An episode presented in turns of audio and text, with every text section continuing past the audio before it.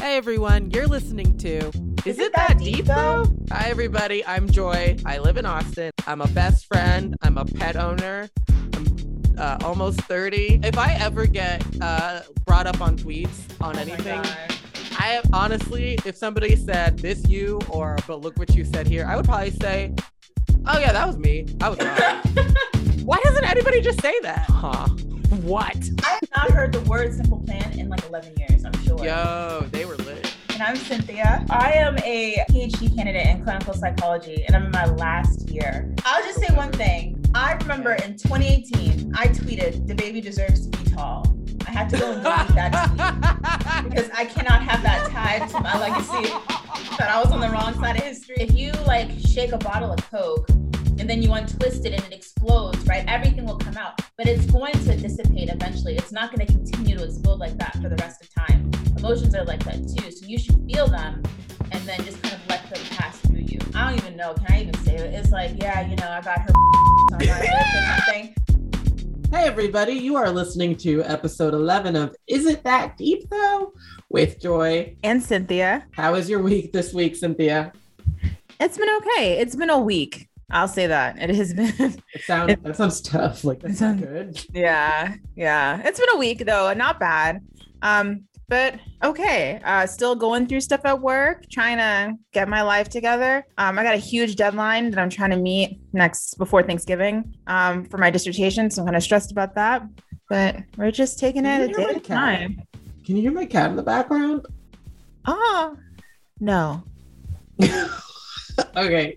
Sorry. I'm just like, she is literally just started meowing right before I recorded. For we real? Her laptop to reboot. And I'm like, you're really going to pull this now? It's like now? It took 10 years for it to. Yeah, sorry to pull focus, but she. No, it's okay. Meowing so hard. And I'm just like, the mic is going to pick this up, but I'm oh. too lazy to get up and move her.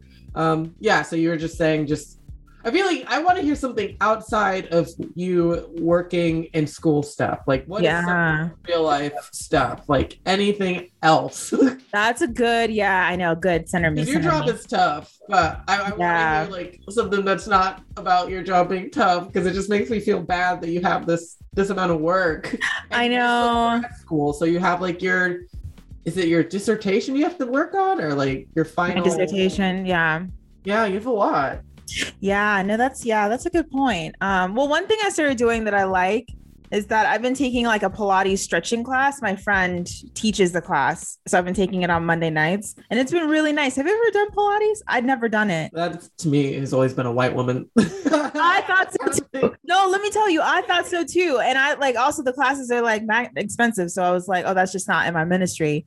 But she invited me once, and it's like use like the machine to like stretch your body out and stuff, and it feels good. It feels really good. I thought Pilates was like like those old exercise videos where you lay on your side and you like do a, like a, a clock thing with your leg where you lift your leg up and down. Like the big comfy couch? Yes. I thought that was Pilates, like just some sort of yoga that was more mixed with aerobics. Yeah, I mean, I don't know. Actually, I don't think we're doing like full blown Pilates. I think it's like dynamic stretching, but it's at a Pilates studio. Okay, that sounds like what yoga is, but yoga is hard. Like yoga hard. I've tried with that yoga with Adriene the free shit on, on, yeah. um, on YouTube because I mean, if you hang around too many non-blacks, they will make you think that yoga is something you should try. Mm-hmm. So I I mm-hmm. tried, and I'm just like, this is either too boring or it's just too hard. and I just don't have as much as I feel really bad about. It, I just don't have that core strength that you need to be able to like do all that stuff. Well, you're so, supposed to build it. You're supposed to like you know work your way up, and then before you know it, you're like balancing your whole body on the palm of two hands. Right, just like your fingertips. Like yeah, I I just don't have the uh what does prestidigitation mean? Because I feel like that's the word I want to. I want to use that Akeelah and the bee ass word. I, I don't have not that, Akeelah and the Bee. I will never. That's how I learned that word. Was that the movie? Yes, girl, that was the movie that like one one Laurence Fishburne over when I, I feel like this was some sort of movie where he was like this ornery old man who was like, Uh, don't waste my time. And then she spelled prestidigitation, and he's like, hmm, hmm. he might be onto something here. Maybe, maybe she is worth my. It- yeah, that was. I will never forget that movie. It was. That movie's good. I remember I watched that movie. I think we had it on DVD, but I don't remember. Oh my! You you would have. You should have because it was every like I could see a, a Nigerian parent being like, "Yes, watch watch look, Right. look and see how she how she learns how to uh how she learns these words." Yeah, if you guys haven't heard of Akeelah and the Bee, it's I believe it's Keke Palmer's first like major role Mhm. um, in anything, and it's, she plays this like eleven year old girl with glasses. Mhm. like it's from the hood, but she could spell. And Yes. that's, that's the whole plot. That's and I think like an Asian boy got to be her little like love interest. love. Yeah. He was good at spelling too. Yep. They were at the National Spelling Bee thing. You remember when Issa said like she got flash she got flack for saying in her book, and her book had literally come out like 10 years before or something. She Yeah. said, like Asian men and black women should date because nobody wants us. Right, right. They were breaking barriers in Akeelah and the Bee because they was I mean, yeah, because I was like that. I I like that. My week has been like I don't even have anything to say. Like I honestly have been so, and I literally just told you to talk about something other than work, but I have been so consumed with work.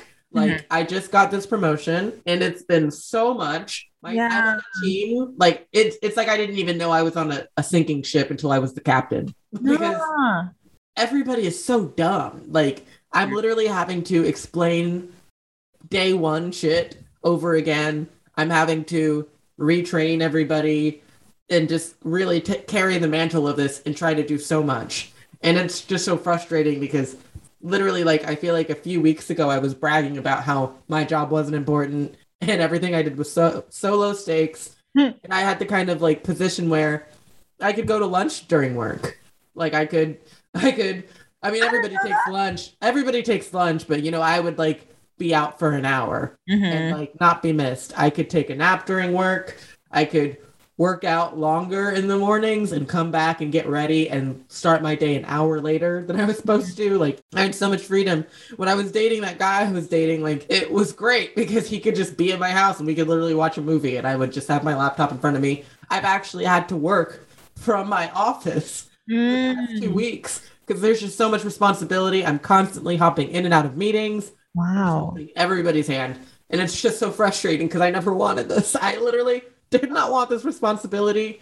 I don't like being important. I mean, on, on one end, I do get like a thrill from being like, oh, I'm the expert here and I get to Yeah. Boss. boss bitch. Boss bitch. I'm a boss ass bitch. bitch. That's your ping on Teams. OMG, like it, it's nice to have responsibility, but overall, I'm just like I feel like I had a great time when I could just mm-hmm. goof, not goof off, because I did work, but like I just wasn't giving it a hundred percent, and now I literally have to. Yeah. there have been, like I said last week, it's carried on into this week. There have been like multiple days when I've logged off and gone straight to bed. Like literally, just couldn't wait to log off at like six thirty or seven and go into my room and just turn on the TV and watch TV till I pass out because it's just Yeah. just it's a lot to have your brain turned on for 10 hours Mm-hmm. every day. It's just a lot. Um I have put nothing into my friendships since I got this promotion. I've put nothing into myself other than these lash appointments. Yes. Nails done. That's literally it though. That's it. I haven't put anything else into myself or into like other people. I've literally just been so focused.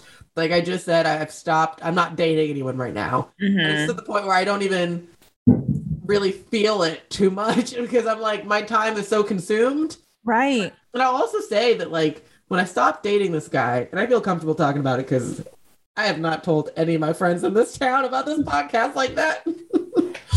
like, my, my friends know I have a podcast, but I have, like, not really shared this out to anybody who knows anything currently about me right now. So, Mhm. um, yeah, I'm not dating uh whoever I was dating anymore. And I it's funny because I I realized like that was a kind of a bad influence on me because I'm doing a lot better ever since we stopped talking. Like he, we stopped talking around the time that I got my car together. Like that's when things started to fizzle out. And so Mm-hmm. once I got my car, I was working out every day again because I could actually drive to the gym again. Mm-hmm.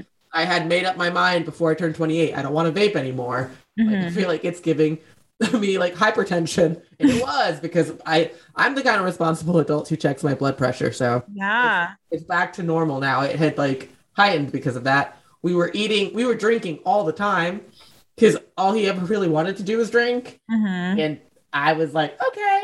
So, so we would just drink because he's not the type of person who likes to go like to the green belt or likes to go for walks or like likes to go to Mm. the movies or likes to do anything other than drink. So we would just drink a lot.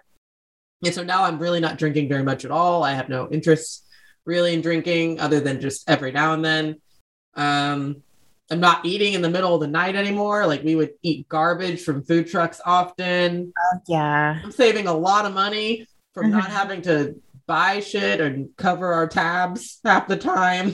No. I mean, see, we've talked about that. That's um I know we you have. can't tell. There's no there's no topic this episode. We're just gonna be talking and just going Yeah. stuff. Um, because life is hard. It's Girl. bro, is life hard. It's too hard to like expect hard. us each week to come with like a, a written outline and a topic. And Th- Cynthia came up with one anyways, but like It was basically what we talked about last week either because my brain is so fried. yeah, and I don't want to force anything. Like we're not Yeah. fucking experts. We're not self-help people. Like we're not No. writing books. So it's not like we have to put this pressure on ourselves to like That. Attack a, new, attack a new topic and decipher it and break it down. Like we can just have episodes where we just talk and let it roll off the cuff. But um, Yes. immediately, like what comes to my mind when I talk about this guy is like how we had an episode where we talked about dating, and Cynthia was very much like men should have money and they Yeah. should like pay for things and have their shit together because we, we both come from like a traditional background Yeah, that's what it is. whether it was explicitly stated or not, like men, even if you believe men should or shouldn't be the head of the household or whatever that bullshit is, Mhm. it's like men should be able to protect, provide. To me, that means keep up some sort of, you know, I don't Yes. know. Yes. It's- Some some libation, some my mom would call it cootie cootie cootie. Sometimes my mom, I'm like words. I'm like, is that a real word or is that an African phrase? Like, is that your own thing? Like when my mom would say, "If I hear him," Like, Does anybody else? Did your mom say that? Yes, yes, yes. All her mom said it. Oh, I love that. Um, Oh my gosh. but yeah, I never was really sure. This is a good uh set thing to talk about. I Mm-hmm. I don't know how to set standards. Like I don't really know what my standards are for friendship or dating. It's hard for me to know what I should expect and what I should cut people off for because I just have so much empathy for people. Like Mm-hmm. I people know. are in different stages of life. You know, I don't want to take anything personally. I don't know what agreements that person has made, like what they Mhm. think is normal versus what I think is normal. And I don't want to ask for too much. So when it comes to like standards for dating, some women might be like, he should pay for everything. I have never really believed that. Mhm. I don't believe in splitting checks. So Yeah. I just believe that no matter what, somebody is covering the full tab. Mhm. And after the first few dates of like the guy covering the tab, I'm very much like we can both split it. And even from the jump with this guy, I was like covering our tab like half the time because Mhm. to me it's like I mean I know I made more money than him, so I just and it's not a big deal. I I blow money all the time, so to me it's not like I'm not pulling out my wallet because you're the man. You you supposed to pay for this. I'm just Right. Like, I, yeah. And I know that some people have that mindset, like, oh, well, I'm not pulling out at all. Or like, oops, I left my wallet in the car eh, or something like that. It's like, I get that's not cool. And I wouldn't, I would never do that. I don't think I've ever done that. At the same time, I don't want to create, I don't want to endorse an expectation that I'm covering everything or we're in public and we're splitting everything if we are in a committed relationship. Like, I don't, I don't think that's so if you do you feel comfortable if you were dating somebody to cover the tab half the time or 60% of the time if he's not making as much as you if he's not making as much as me half the time, yes. forever just Forever.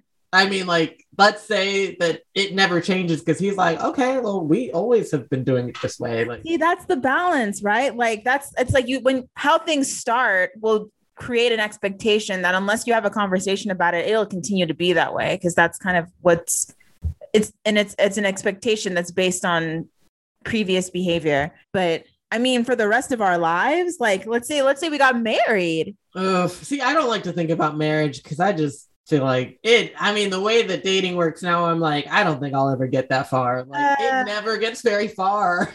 I like, mean, I don't see myself trusting somebody enough to legally bind myself.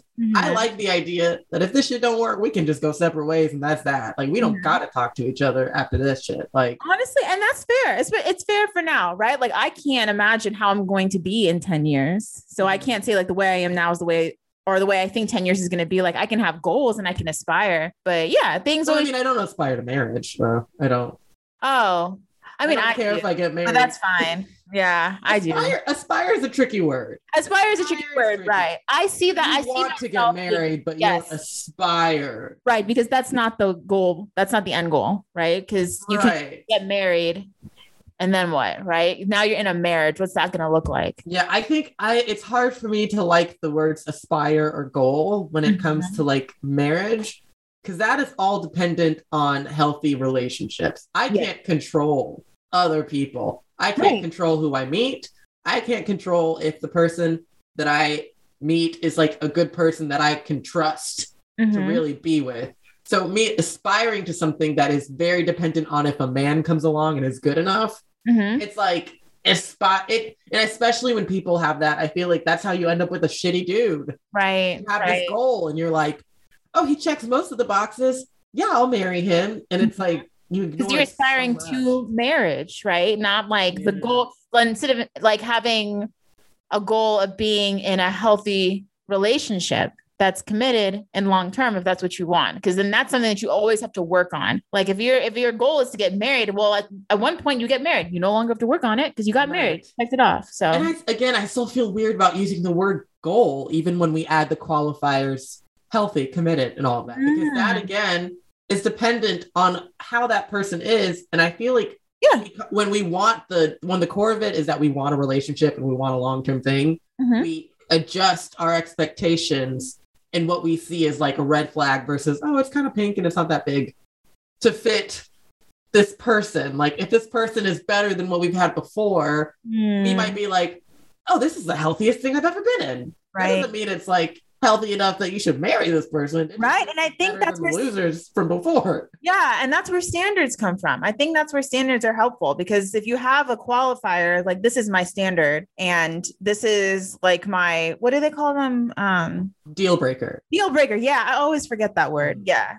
Like these, these are my deal breakers, right? And it's like you can compromise on certain things that, oh, I would like to have that, but I like this person, so I'm a compromise. But if they don't meet your standards, then I don't can know. i ask you what your standards are for being in a relationship Standards for being in a like what do you need to be like i will commit to this guy and trust him and, and this is good like this is at the bare minimum of what i need to be like Mhm. yes i'm in a relationship respect.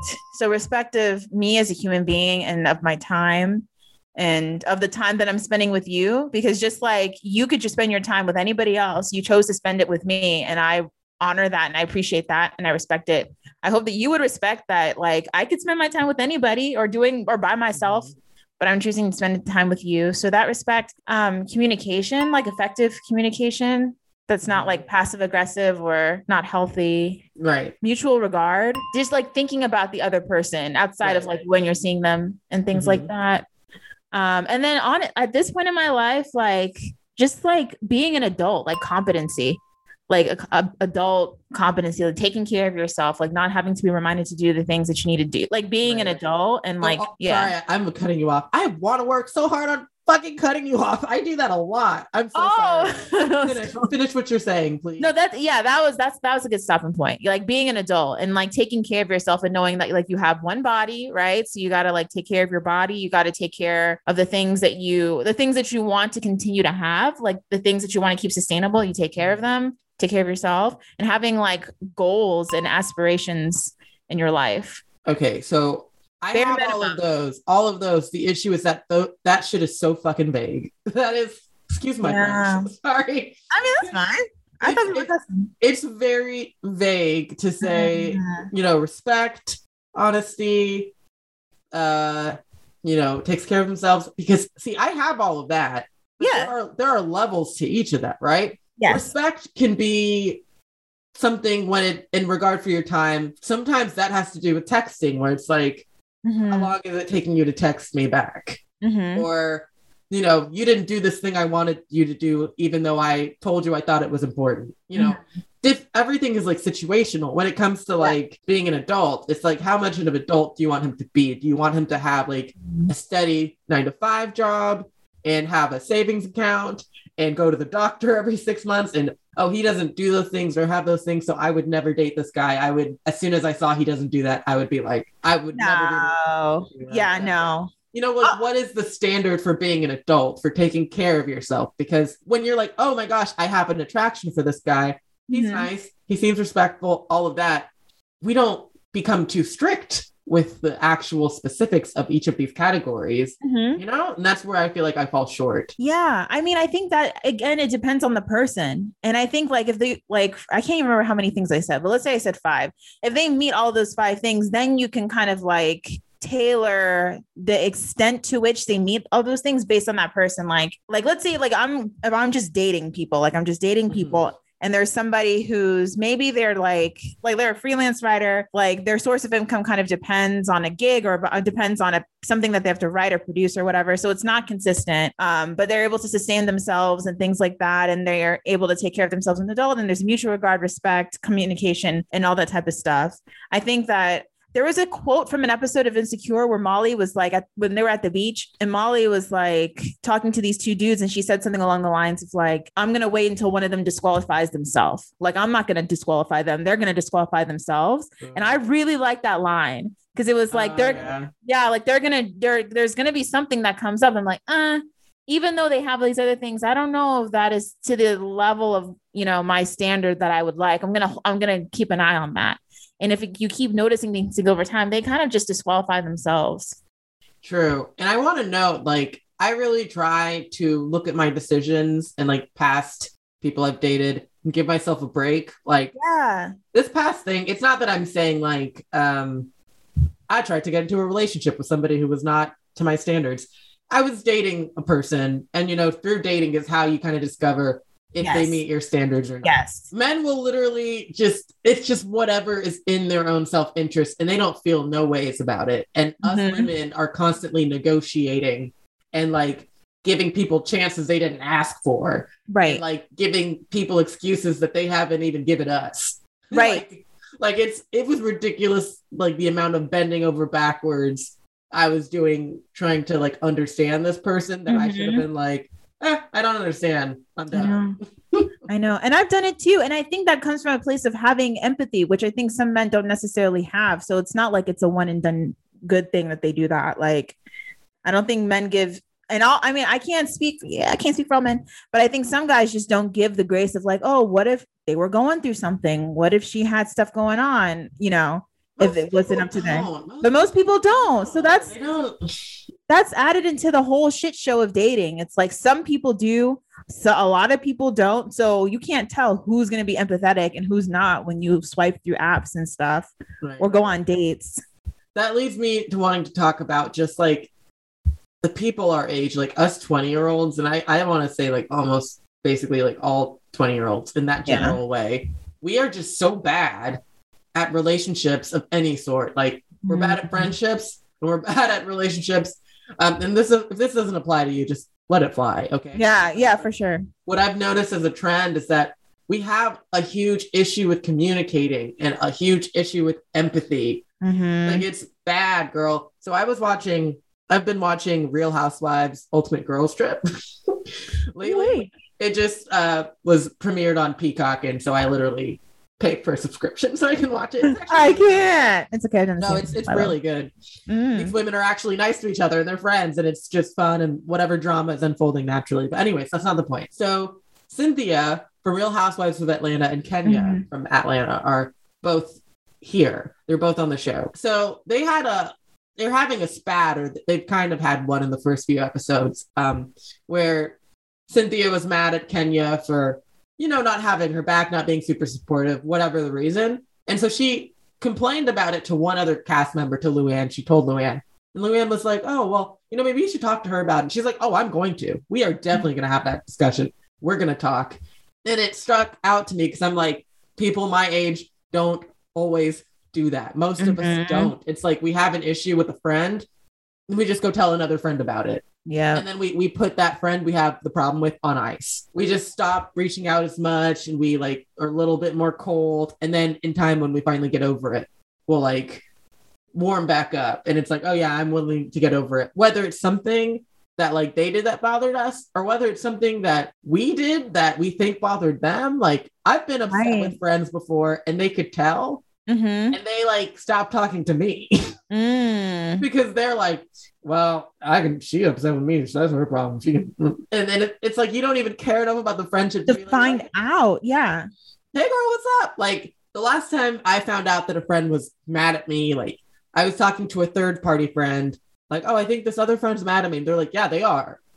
I was like, hmm. what the fuck? So they just weren't talking to me for a few Right. weeks. And, like, we're never gonna say anything to me. Like, why wouldn't they?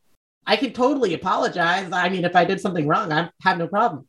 So I literally reached out to that friend, like, hey, I heard you're upset with me. I'm sorry for what I did. It wasn't cool. I won't do it again. Blah blah Mhm. blah. Like all of that. Adult. Yeah. Yes, and we were literally able to squash it just after a little bit more conversation, like because I was willing to apologize. I don't give Mhm. a fuck. Like I can say I'm sorry or I apologize all day. Like I don't have pride in that way. Mm-hmm. And but afterwards, I was still mad because I'm like, you were willing to just not talk to me for weeks.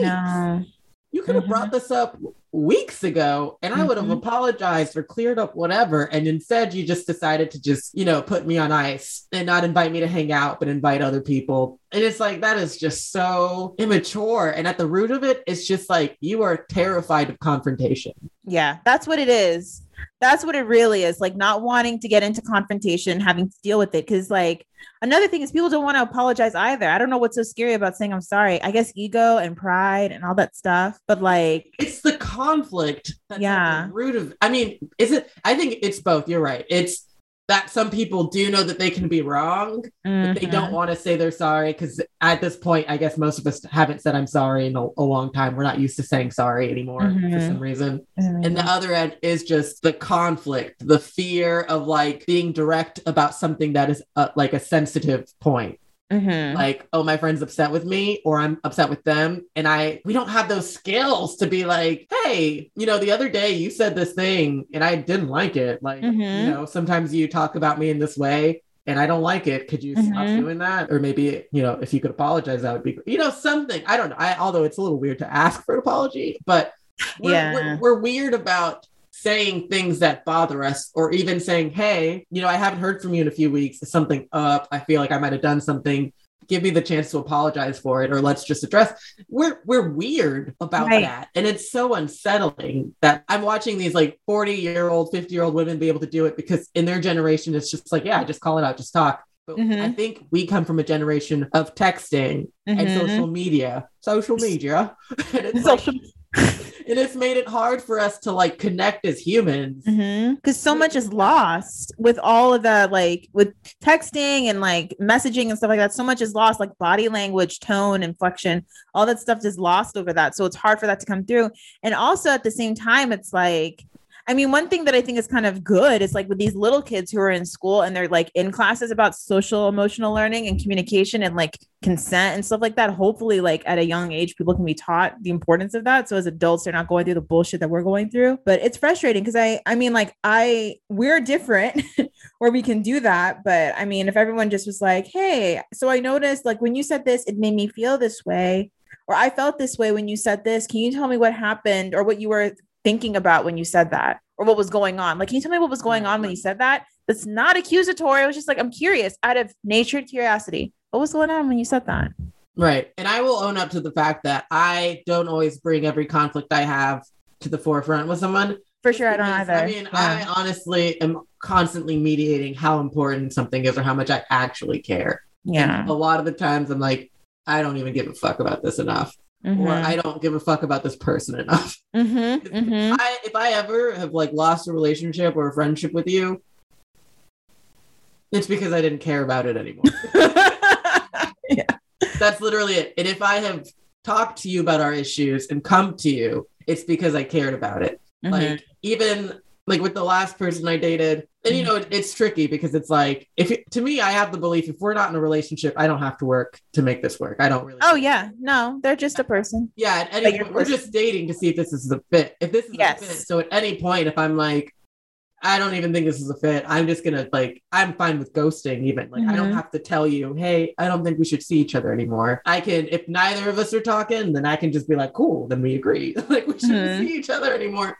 Um, but it's like I got to a point where I had sent like a text because it's like we weren't even talking in person that much anymore. Mhm. I I gave it one last like this is how I'm I'm kind of feeling like you know like a little Mhm. bit like this and it wasn't fully received so after that I was like okay I have nothing else and he kept talking to me Mm. and I was just like kind of phoning like not really responding and that's how we kind of stopped is that like it was just a stopped talking kind of Mhm. thing. And with friendships, like I've had friends where I have felt that like something has happened that really bothered me. And I was like, Mhm. I don't ever need to talk to you again. Like, I don't want to work this out. We don't got to talk about it. We can just, I'm just never going to reach out to you again. And I'm going to move on. Um, and I think that's fine. Like, I don't think that you have to talk everything out if it doesn't matter to you. But what. I'm pointing out is that we have friendships that do matter to us and we still do that. We still, right. people will still just like not they know they still want to be your friend but they will Mhm. just shovel shit under the the rug Right. like put you on ice until they've kind of forgotten about it and they're over it i had a friend not friends anymore but Mm. she was the kind of person who would shovel so much shit that eventually like she like tripped over it and would just like fucking blast at you like Uh, you do this all the time and you're always doing this and you do this and it's like whoa where did this come from like it's clear that it's been festering. Oh yeah, like you're talking about shit from like months ago, and you're just now Mm. telling me that it really upset you. Now I don't care about this. So, like, Right. I don't have much to give you. Like I'll apologize, but I don't really mean it because I'm like, girl, I don't care. That was like five months ago. Why- Right. Right. at you because you are holding on to this shit and just like pu- pushing it out. Like people in their twenties have such a hard time communicating. like, Mhm. how they're feeling or anything. They either don't want to talk about it or they bottle it up and then pour it all out. And it's we just got to grow the fuck up, man. Exactly. And I don't know if it's that, if it's because of that. Like we are experiencing growing pains, like going into early adulthood. And these growing pains of like, okay, I'm maturing. Like I know what suits me and what doesn't. And I need communication styles that fit the way where I'm going. And not all of us are getting to that point at the same place. So like is it it's like i'm sure our generation doesn't know how to communicate that and i think that like we're experiencing these growing pains where we need healthy communication in order to function as sustainable adults and we're not all getting going on that journey at all or we're not all on the same place on that journey so i feel like it's growing pains too Let's talk about DaniLeigh and DaBaby. danny lee and DaBaby And I'm I like I don't even have too much to give this other than that it made me sick to see. I mean, I don't even a lot of people are like, that's what you that's what you get because you thought that you were his preference and you Mhm. deserve everything that you're getting. And I'm like, that poor baby. Like who wants that's who i feel bad for the child that didn't ask to be here kicked out in the middle of the night trying to feed your baby and then he live streams you like quote unquote for his safety or whatever it wasn't it was nothing about no safety i mean maybe it was but then that could have been no it wasn't because you can It wasn't been- record you can record without going live Right, on Did you know her phone. He was going live on her Instagram. He took her phone, didn't i she? didn't even know that Yeah. So that's that's narcissism coming out, right? Like having everybody on her platform seeing all this stuff to make her seem like even more ridiculous. And like, yeah, I don't like DaniLeigh. I didn't like all that colorist bullshit that she was pulling for the past year that they were together. And it was just, it was honestly, it was embarrassing for her. I felt bad and embarrassed for her. I, I mean, maybe not totally like, oh, poor, you know, we are women and we're all together. I don't really feel like that, but I just, it's like, it's embarrassing. And I, when I see someone who's embarrassed, I feel bad for them on the point of like, they were globally Right, right. embarrassed. i didn't feel any tor- type of like feminist womanist feelings about it i it Yeah. wasn't any solidarity like that it was just Yeah. on a base human level of like damn that sucks to have Mhm. to put yourself in her shoes and be like you cre- procreated with the kind of guy who would go live on instagram while he's kicking you out Mhm. to just publicly humiliate you while you are feeding the child you share. It's not even like there's no baby involved and he's just kicking you out. It's like you are literally feeding the baby with a bottle. And Right. he is live streaming you saying, I told you to leave, like leave. Mhm. Or Mhm. like it's it's just like the kind of thing that I'm like, I don't even that you know, I, I feel like lately I've just been seeing so many bad takes about men I know. and like seeing so many fucked up situations that men put women into. I'm not dating men. I don't like men's no more. What does that guy say? What was that? I don't like men's no more. I am delivered. I've delivered. I will I am delivered. woman's. I date women's now. I don't like men's no more. That's me. Cause I'm like, yo, like I can't think of any examples like that Chris Pratt. Um, Oh my gosh. like- yes. like, my wife does everything for me, and she looks at me ador- adoringly. Like, look at the way she's looking at me. She's everything. She cooks, she cleans, she like gave me a beautiful daughter, all of this shit. And you know what I do? I open a jar of pickles. it That's what I do. And it's like that Give me a that age old Homer Simpson ass joke Yeah. of like my wife does everything and I'm a constant burden on her. Mhm. And all I do is just exist. I know. I'm the reason she has this ring on her finger, and that's all I have to do is just exist. And it Disgusting. sickens me. It's so that post was ugly. That whole like era of like the Peter Griffin, Homer Simpson, you know, King of Queens. I don't even know that man's name. Where it's like it's this every show, husband. though. But then the wife is just like- Yeah, beautiful, and she takes care of everything. And she'll say like, "Can you please pick up that song? Why are you nagging me, woman?" It's like, Exactly. It's the trope, and I feel like it's like art imitates life. Like that is real life. Like my parents' marriage is like that. Like every, Mhm. especially in African culture, don't. Yeah. Oh my God, men don't have to really do much. They come home from work, they kick off their shoe, kick off your shoes, and relax your feet. Just kick it. Like they literally, it's like a cater to you video every. it's literally like let me let me do all this shit for you let me bring your food to you let, oh you just watch tv and sit back while i bring you your guinness beer and know. have your guinness your stout. put out your plate of fufu for you and like Bring you the You thing know- of water to wash your hands. i my dad washed maybe a total of three dishes my whole 28 years of life like he oh he didn't have any chores he did he didn't even really give us money like our mom was our Mhm. everything that we went to you know and Mhm. anything we asked of him was like a huge sigh and Mhm. granted like most men are not like that most dads aren't like that but i'm just Mhm. trying to say like i've seen that men don't have a lot of expectations out of like financial expectations and half the time they're not even meeting that they're Mhm. not even providing. So it's like they still get to be the head and necessary, but they are just burdensome, burden, burdensome.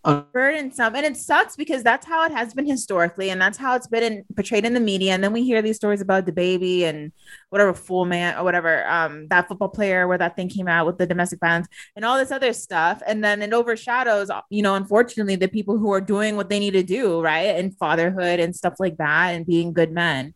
No, It's I don't think that. really? I guess don't- well, well I, don't think there's a part two. Well, I think- enough of them that it it they don't they can't balance each other because there's you just because you of the think that there's more bad or like bad examples than good examples? Yeah, because every time there's a good example, we always go, "Oh my gosh, he's amazing!" Like, they- well because they're well then that means they're also being overshadowed by the bad examples right because and that's what makes them more like oh shit like that's actually for once a man is doing what he needs to do and stuff like that that's why I think we highlight it so much because it's like, I mean, I see it all the time in the shade room and all these blocks where it's like, oh, he take care of his kids.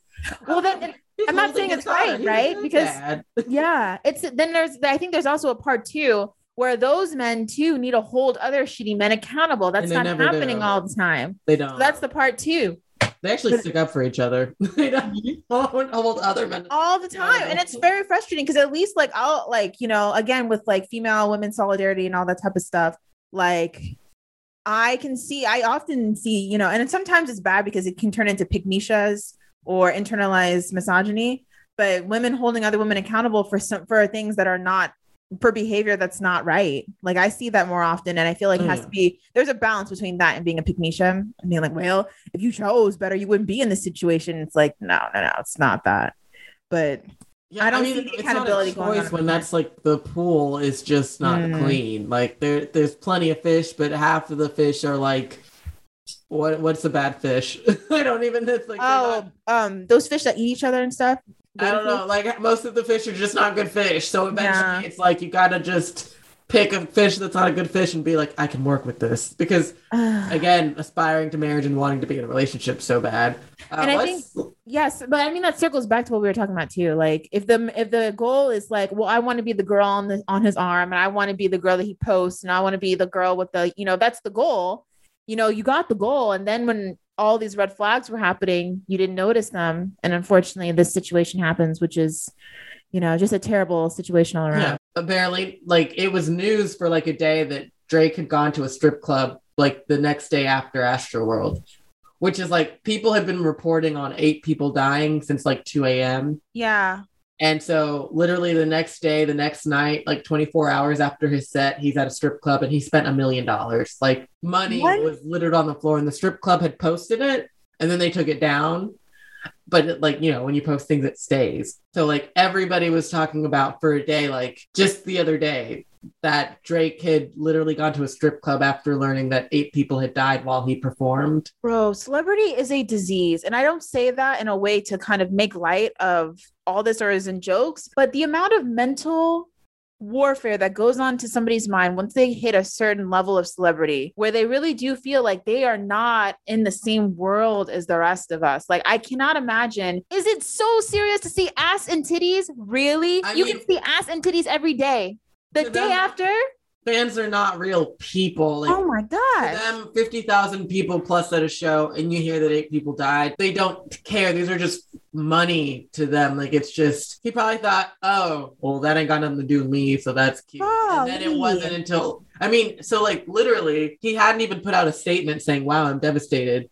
And he had gone to the strip club and he knew people had died. And he didn't put out his I'm devastated statement until he got mentioned in lawsuits. That's when he started realizing oh I his PR team was like, you gotta acknowledge. None of them, neither him nor Travis have like named any of the people who died or like Oh my gosh. done acknowledged any of them. Like it's just that those general statements of we're broken and absolutely devastated. But I don't think they know anybody's names. No, they don't. Or see them as like, people, the child. ages. They haven't Like, watched any press con. They're like, I'm sure they're letting- not. They're letting their legal team handle it, and they're probably just trying to stay away from it. Mhm. And yeah, the fact that he, you could know eight people died while they should just have been having fun Right. while you perform. I would feel so fucking sick Mhm. if I knew that like I was performing something and that people in the crowd had died while I was doing it and that something I did contributed to it. Right. It's not right. like I mean it would it would be slightly different I guess if it was like these eight people were like shh no it wouldn't even because it, if, if it was a mass shooting instead right where it had Mm. nothing to do with the performance but just one evil person shooting everybody it right. would still suck if he had gone to the strip club the next day because it would be like Right. Like with Ariana Grande. And that Ariana thing that Grande happened. horrible. when- Yeah. she had nothing to do with it. These Right. people don't care. Like Mhm. I feel like Travis Scott was supposed to be at the strip club with Drake because I'm sure. I think so. I'm sure they probably had that plan, and Travis was like, "Nah, man, I can't come. You know, my lawyer's telling me to stay home." He's like, "Okay, cool. Well, we'll be out there if you change your mind."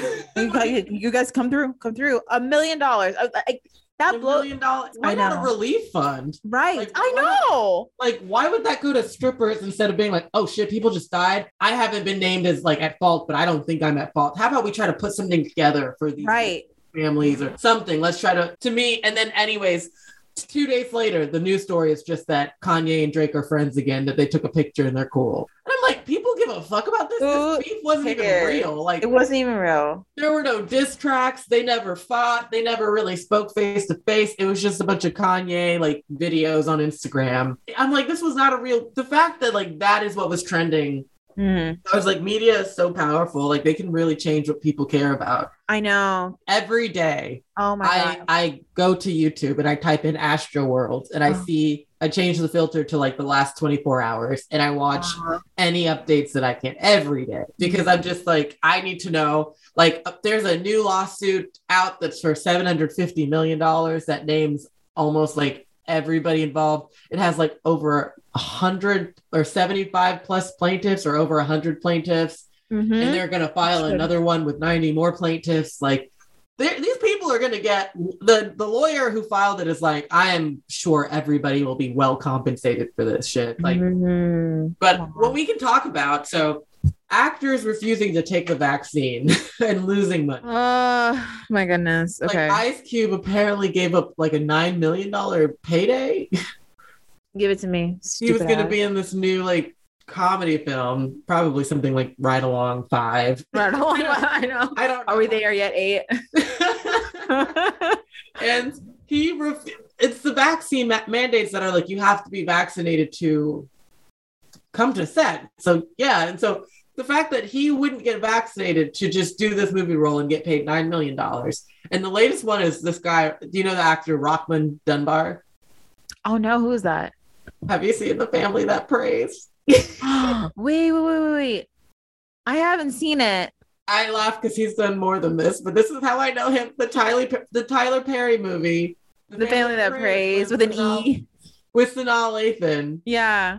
He played her broke ass husband, who was the Oh. contractor, and she was he was like a, a construction worker, and she was cheating on him with the rich white boss that she had. Of course. That sounds like a Tyler. It's actually not a bad Tyler Perry movie. It's like actually good to the point where you're like, Tyler Perry did this? Are you sure this is Tyler Perry? Because it doesn't seem like a Tyler Perry movie. Oh, oh, this guy. Okay. Yes, he's another person. Oh my gosh, Mike, what's that white dude who sounds like Jonah Hill? Mike Miles Teller. That boy? Yes, Whiplash dude. Yeah, There's yeah. Another one who refused to get vaccinated, so he's missing out on a, a, a movie. Oh my he's supposed to do. gosh. These people are fucking weird. I'm like, you've gotten vaccinations throughout the whole course of your childhood. Of your whole life. Yeah.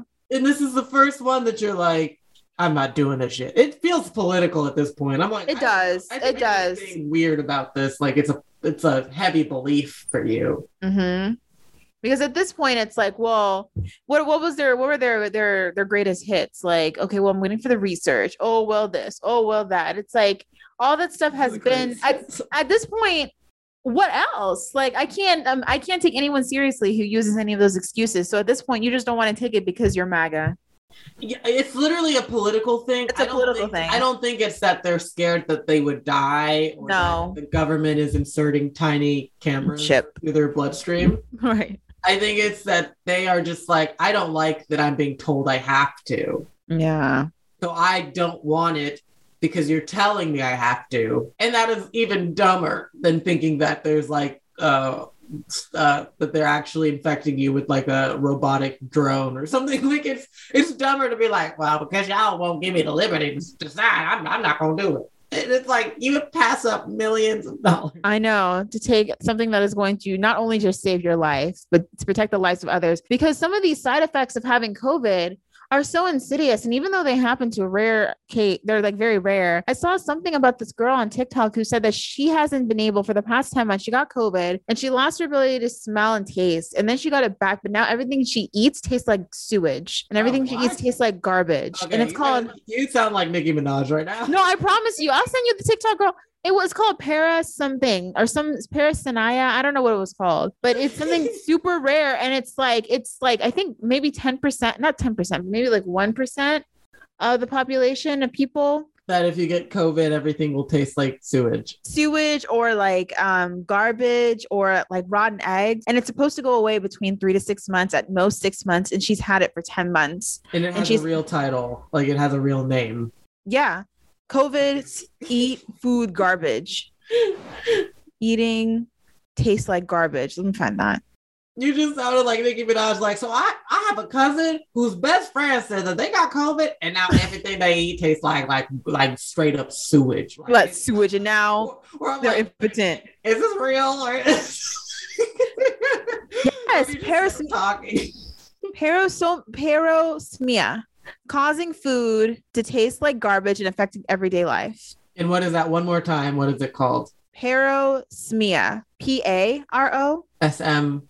S M I A. I'm gonna drop it in the chat, and it's it's at Brigham Women's, um, which is a hospital affiliate of Harvard Med School. I think the worst part about people not taking the vaccination, because at this point, if you don't want to get vaccinated, I really don't care what happens to you. Um, if you don't want to get vaccinated and you get COVID and you feel fine, cool. If you don't want to get vaccinated and you get COVID and like your lungs collapse, like I, you kind of knew the risks, you know, like if you don't want to get vaccinated. My issue is that you motherfuckers are mutating the shit that it will Mhm. never go away. Yes, right. of us will have to continue to deal with it. These Mhm. vaccines are going to have to keep coming. These booster Mhm. shots are going to have to be yearly. Yes. You dumbasses have mutated it so that there are new versions that we are not immune against or that we don't have the proper, you know, germs already in our system for. So Right. you're going to have to keep dealing with this shit. Mhm.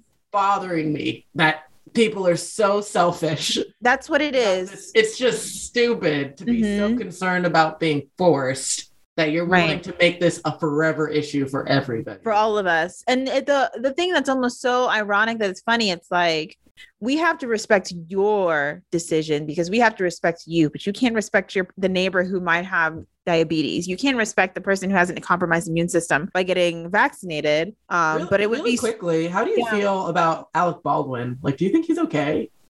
yeah. I mean. I don't know. I don't I I actually haven't even followed that story in the last like week or so. It's really it's just again a tragedy. Like I don't know why they were live guns out instead of prop guns.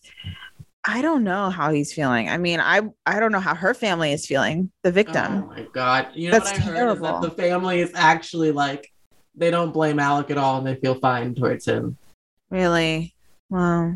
Yeah, and I'm like, uh, I I don't know because I would probably be like, bitch, where were you aiming at though? I know, I know. I would be oh, Don't you ever point any kind of gun at my wife? Are you? I know. Serious? oh God forbid. I don't even know. mind? But I I, don't know where he shot. I mean, he's obviously had it pointed in her direction. I don't know where he shot, but like, Yeah. I can't even imagine the I guilt even that he feels from even just like knowing that something you did Mhm. caused somebody's life to be over. Cut like, and they literally were working for you. She was like the director of photography Yeah. on his film that he was producing, Mhm. and that, like, obviously, that movie's just canned. Yeah, there's no way that they can move forward Yeah. that. I didn't think that would be the case at first because remember with Deadpool?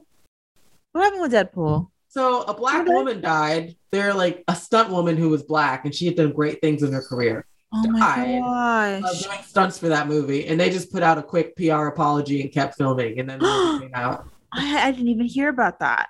Bro, I was like, is it just normal for stunt people to die? And that's why they're Oh. like, oh, minor setback. But I was like, they did not seem to be too shook up. And I think she has like a like a uh I don't even know if they gave her a rest in peace credit. Oh my gosh. I mean, I saw Deadpool in the theaters. I don't remember he- seeing that. it's the second one that it happens. Oh, was she Zazie Beetz um something? I have no idea. double? I haven't seen Deadpool Deadpool 2 really. Um, so I don't really know. Oh my gosh, speaking of Zazie Beetz, did you hear? So there's this movie called The Harder They Fall. Okay. Yeah, yeah, yeah, yeah, yeah. There's a movie called The Harder They Fall, and apparently it's based on a true story. That's what I heard too. I'm not familiar with the story. So I just heard people talk about the fact that Stagecoach Mary, which is the character that Zazie Beetz plays, is supposed to be a dark skinned woman who is like solid, kind of big. You know, she had like accomplished a lot and was like a respected figure or whatever in this story. And then Mhm. Zazie Beetz, who's like this twig, like light skinned girl. And it's like, Next, not the same. I- you know what? I should have known because I feel like I saw an article that was like in my uh, trending page or something, my For You page on Twitter Mhm. that was like Zazie Beetz saying, I've never felt black enough.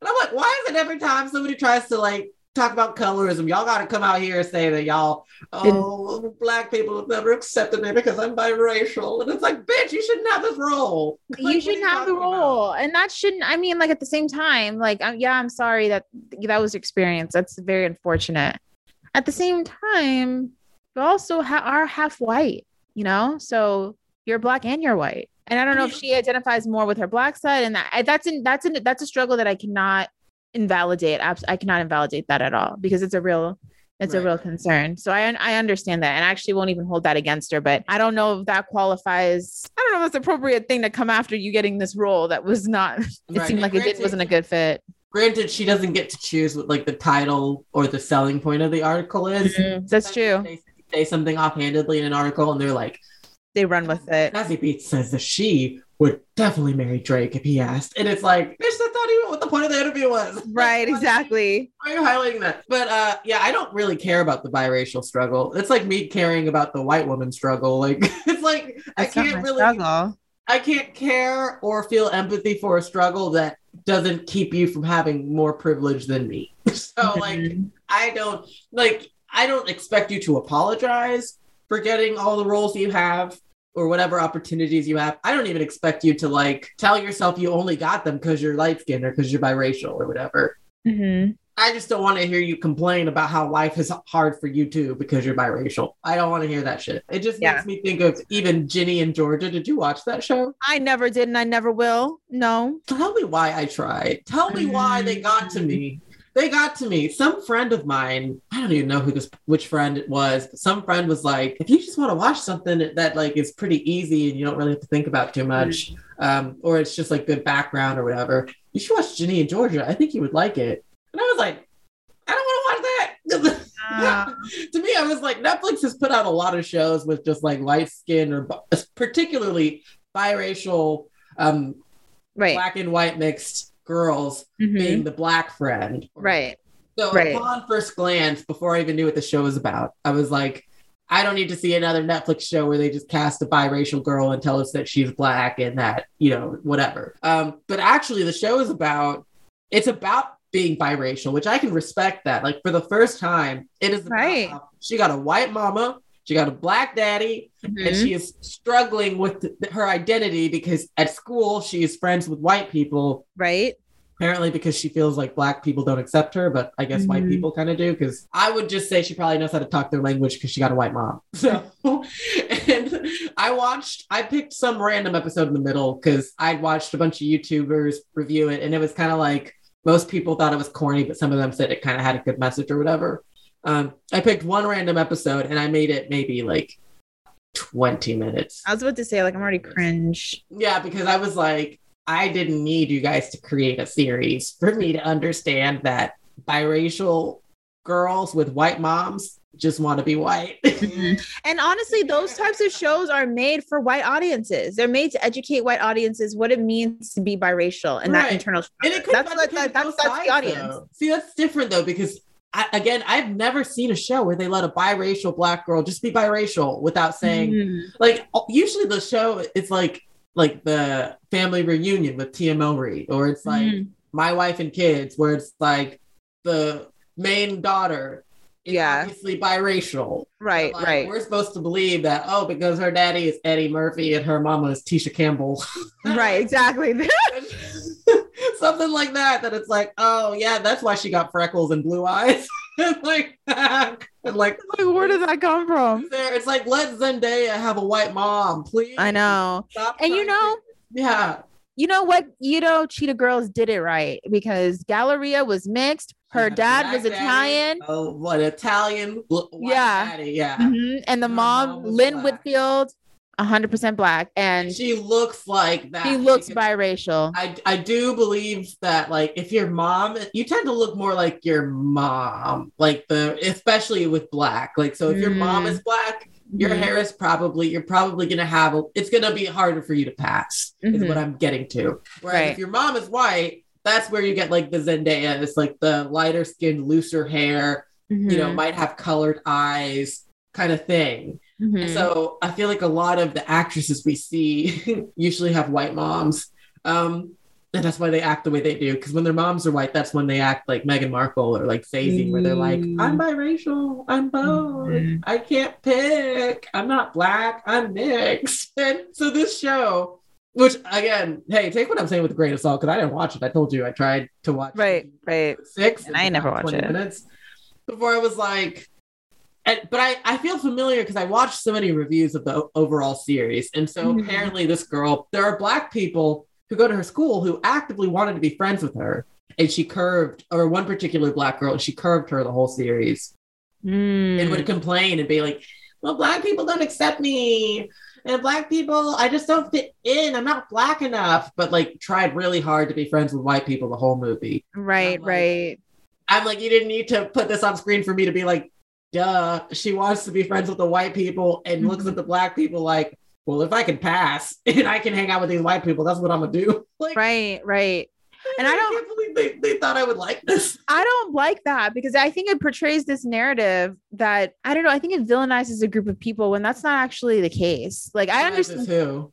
black people in a way. It's like they didn't Oh. accept me, and because of that, I had to turn, which is just like, Mhm. oh well, the girls, you know, black girls didn't like me, so that's why I date white women. And there's so many like permeations of that too, or permutations. Donald. Glover syndrome. Yeah, exactly, exactly. And I just think that I hopefully people grow out of that mindset because I don't think that's the case. I think a lot of this is just rooted in a history of white supremacy and anti-blackness across the board. And I want to clear up that I'm not saying that biracial. Uh, Yeah, I know. Are not black. Like, yes. I think that category is up to you. honestly. Right. Like if you are Meghan Markle and you want to say I'm mixed race, I am biracial, I will not pick. hmm Sure, cool. And if you are like Lauren London and you are like or Paula Patton hmm recently who just now anyways anyways if you are like that and you're like I'm black, I don't care what European features I have, I am black. That's Right. too. I Yes, think that's fine.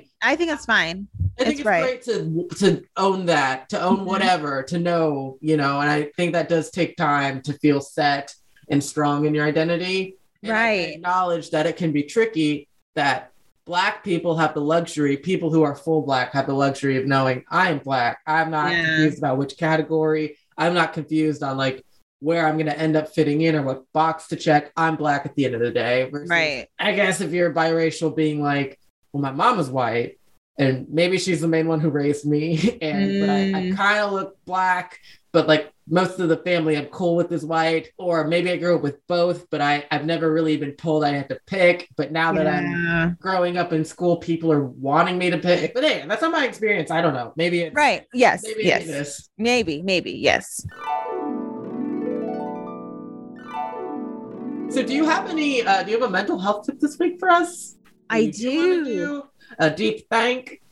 A deep thank. Yes. So mine, it'll be really, really quick. So mine is a DBT, which, again, dialectical behavioral behavior therapy skills technique called Wise Mind, where if we think about our brain and the way that we think about things, our brain can be divided into three different mind states. There's emotional mind, where you're driven by your emotions and you do things sometimes out of impulse, but often out of just like emotion. So it's like you slam the brakes when you're like in traffic because you're mad and you honk the horn, or you get a pint of like ice cream and you cry when you're going through a really sad time or something. Like you do things you're driven by your emotional mind and there's nothing wrong with that because it's natural and we have emotions and they're valid. But sometimes it can't it's not helpful especially when it's keeping you from doing things you need to do or acting in a way that's appropriate. So that's one mind state. Another mind state is reasonable mind where that's like your logical way of thinking. You think about things intellectually and very functional, which can be helpful if you're like taking a test or if you're like in a, in the zone with working or whatever. But if you're having like an emotional conversation with someone and you're acting like a robot, that's not appropriate, right? You shouldn't be in reasonable mind in that time or you're like, you know, dealing with some like something that's really you know tragic and you're grieving. Like some for some people it might be helpful to be in reasonable mind but you know that's not giving yourself the chance to feel your emotions. So there's a balance with that. The goal that we want to get to is where we're in wise mind which is a combination of reasonable mind and emotional mind where you're able to recognize your emotions and feel them, but also able to make decisions that will give you the ability to function. So, an example that I just did this with kids, but an example is like you're you love dogs and you're like walking down the street and you see a spare puppy. It's not called a spare puppy, a stray. My gosh, Okay. a stray puppy. I don't know what it is. I've been having this issue where I can't think of words. I'm scared. Well, you're having like a stray puppy, or you find a stray puppy, your emotional mind would be like, oh my gosh, let me take this puppy in. I love dogs. Like, I want to take him because I love them, whatever. Your reasonable mind would be like, that's not my dog. It could have rabies. I don't know. I'm going to just leave it there and keep pushing. Your wise mind would be like, I really like dogs and I care about dogs. I'm going to make sure the dog's okay. So I'm going to see if it has a tag. I'm going to see if I can contact the number on the tag. And then I'm going to either take it to a shelter or for figure out a place where it can go because I can't take care of a dog because I live in an apartment or something like that. So that's kind of like a little wrap up of you being in wise mind and trying to aim to be in wise mind. That's a really good analogy. Mhm. That's a really good one. I was like, I followed that all the way. And I- nice. I identify with that. My deep think, there's no tip. Like, I don't need to give a tip. I'm not telling anybody how to live their life, but I just kind of realized, like, life is very much. Mm-hmm. That is it. Like life is a lot. So there was this tweet that I came across like a couple days ago that says, "Oh yeah, oil change, tire pressure. Oh yeah, therapy appointment. Oh yeah, blood work. Oh yeah, credit card bill. Oh yeah, emails. Oh yeah, friendship. Oh yeah, dishes. Oh yeah, laundry. Oh yeah, rent. Oh yeah, spiritual practice. Oh yeah, vitamins and nutrients. Oh yeah, family. Oh yeah, oh yeah, oh yeah, oh yeah." And I was like, that is when you literally lay it out like that, life is so much. Like I it never stops. There's always something you're supposed to be doing. Like, oh, I gotta I gotta work out, I gotta eat right. Oh, I haven't talked to this friend. I should probably reach out and say something. Oh, it's somebody's birthday coming up. I have to acknowledge it. Oh, I have to work and I have a bunch of emails and I have a lot of Slack messages. Oh yeah, I didn't change my my cat's water bowl. Oh yeah, she has been meowing lately. I have to set up a vet appointment for her. Oh yeah, I'm my car now. Like I need to take it to get an oil change because the light is now flickering on and off. Oh yeah, I said I would do this thing and now I have to do it because I said I would do it. Oh yeah, Oh I my gosh. actually just got a rip in my favorite pair of tights. Now I need to look for another pair. Oh yeah, I'm out Mm. of socks. So I got to get socks so I can work out. Oh yeah, I got to, you know, like literally like it never stops and there's always something and even when and when you have family on top of that, it's like especially for someone like me who doesn't even live in who doesn't live in the same city as my family, it's like even harder to like do stuff to remember that they exist and to be like i gotta call i gotta facetime i gotta plan another trip down to visit i gotta do like there's just so much pressure when i get to that point i literally just go and this is why i ain't gotta do shit and i will like have a day where i'm like i go full white person and i'm like i'm not taking a shower I'm not, going to the gym. I'm not worried about anything. I'm gonna do my my job that I need because I can't just not work. Mm-hmm. I'm gonna clock in and do my job, and then I'm I'm going to bed. I'm literally doing nothing today. I'm gonna be stank and gross and whatever because there's too much pressure. Yes. too much shit I'm supposed to do. That today I'm not doing shit other than what I'm absolutely obligated to do. Mhm. Life is much. Yes. That is that is my deep think. Perfect. That, oh my gosh, that just gets at everything that I've ever experienced ever. Just much. and just like even now, I'm having much, much, much in my mind, thinking like, okay, I got to do this and I have to do this and I have to. And it's like sometimes I feel so rigid. Like if I don't do everything, I'm going to explode. And obviously not. You can prioritize stuff and take some stuff out and not do nothing because you just can't do it all. if you had a weekend, do nothing though. Like, Yeah. That is also good to just do nothing. Like I'm talking about like an average day, which means, you know, five out of seven of the days I have to work. But like on a weekend, I think that's a great time to be like, I am not doing shit. I'm gonna stay in my Yep. PJs all day. I'm gonna park my ass on the couch and just order Domino's and just Mhm. watch whatever garbage Real Housewives show is left in my queue for me to start. You know, I might start watching Real Housewives of New Jersey. Like, fuck it. I might pick. you just need a day where you're like, my treat is Mhm. that I am putting no pressure on myself. I don't have to do a damn thing today. And that is everything. Like, just letting yourself do that. Yes, exactly. So thank you guys so much for joining us this week. This was a long-winded episode that I am not I'm gonna have to edit the shit out of this, but it's it's all worth it because it, it at least puts a weekly time on the calendar that I get to talk to my best friend. Yes. And I'm just like, y'all can't see me, but I'm just like, thank you so much, Joy.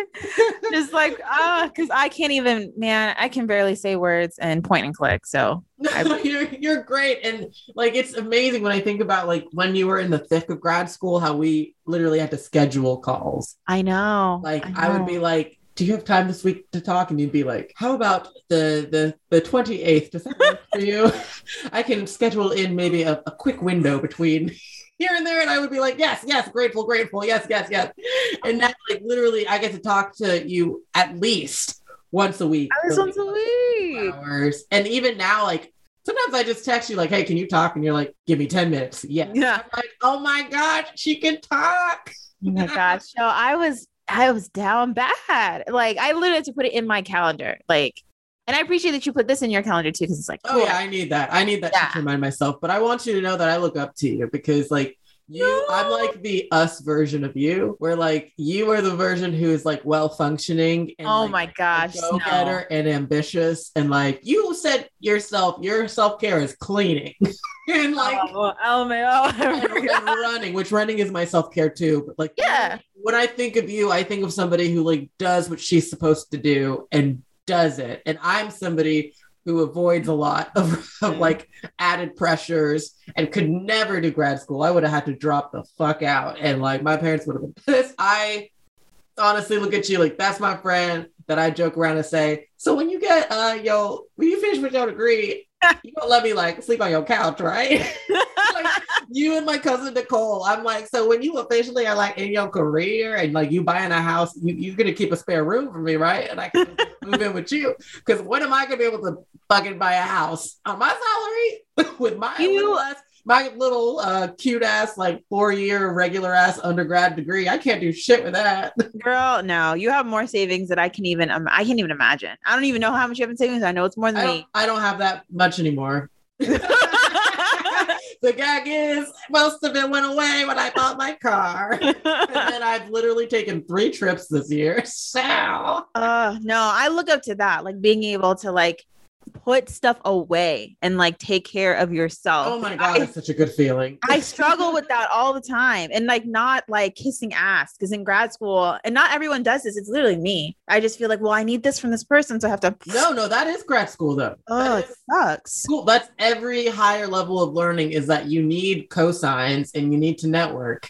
And Mm. you are literally not in your career yet. So you are still being graded and judged. And I envy that you are able to suck it up and do it because I could not, and I will never make as much as you because I can't. I'm so Which, you tired. know, I'm just, I'm just saying that that's not true. I know. You never know where I'll end up or whatever. Like it's not like I'll never make you know a lot of money. But the point is that like people like you who become like doctors and like you know doctors and therapy and like Mhm. lawyers and judges and like all of this shit because they have it in them to work really hard and to buckle down and be responsible whereas like people like me just don't have that and like we can still find our way but it just won't be that way that's the only way that we've heard of is you know Right. africans like school is the only way i've literally been told is the way to succeed. Yeah, that's true. And I, I can't do no more school, honey. I cannot do no more school. so, but anyways, thank you guys again for joining us. And we'll, we'll talk to you.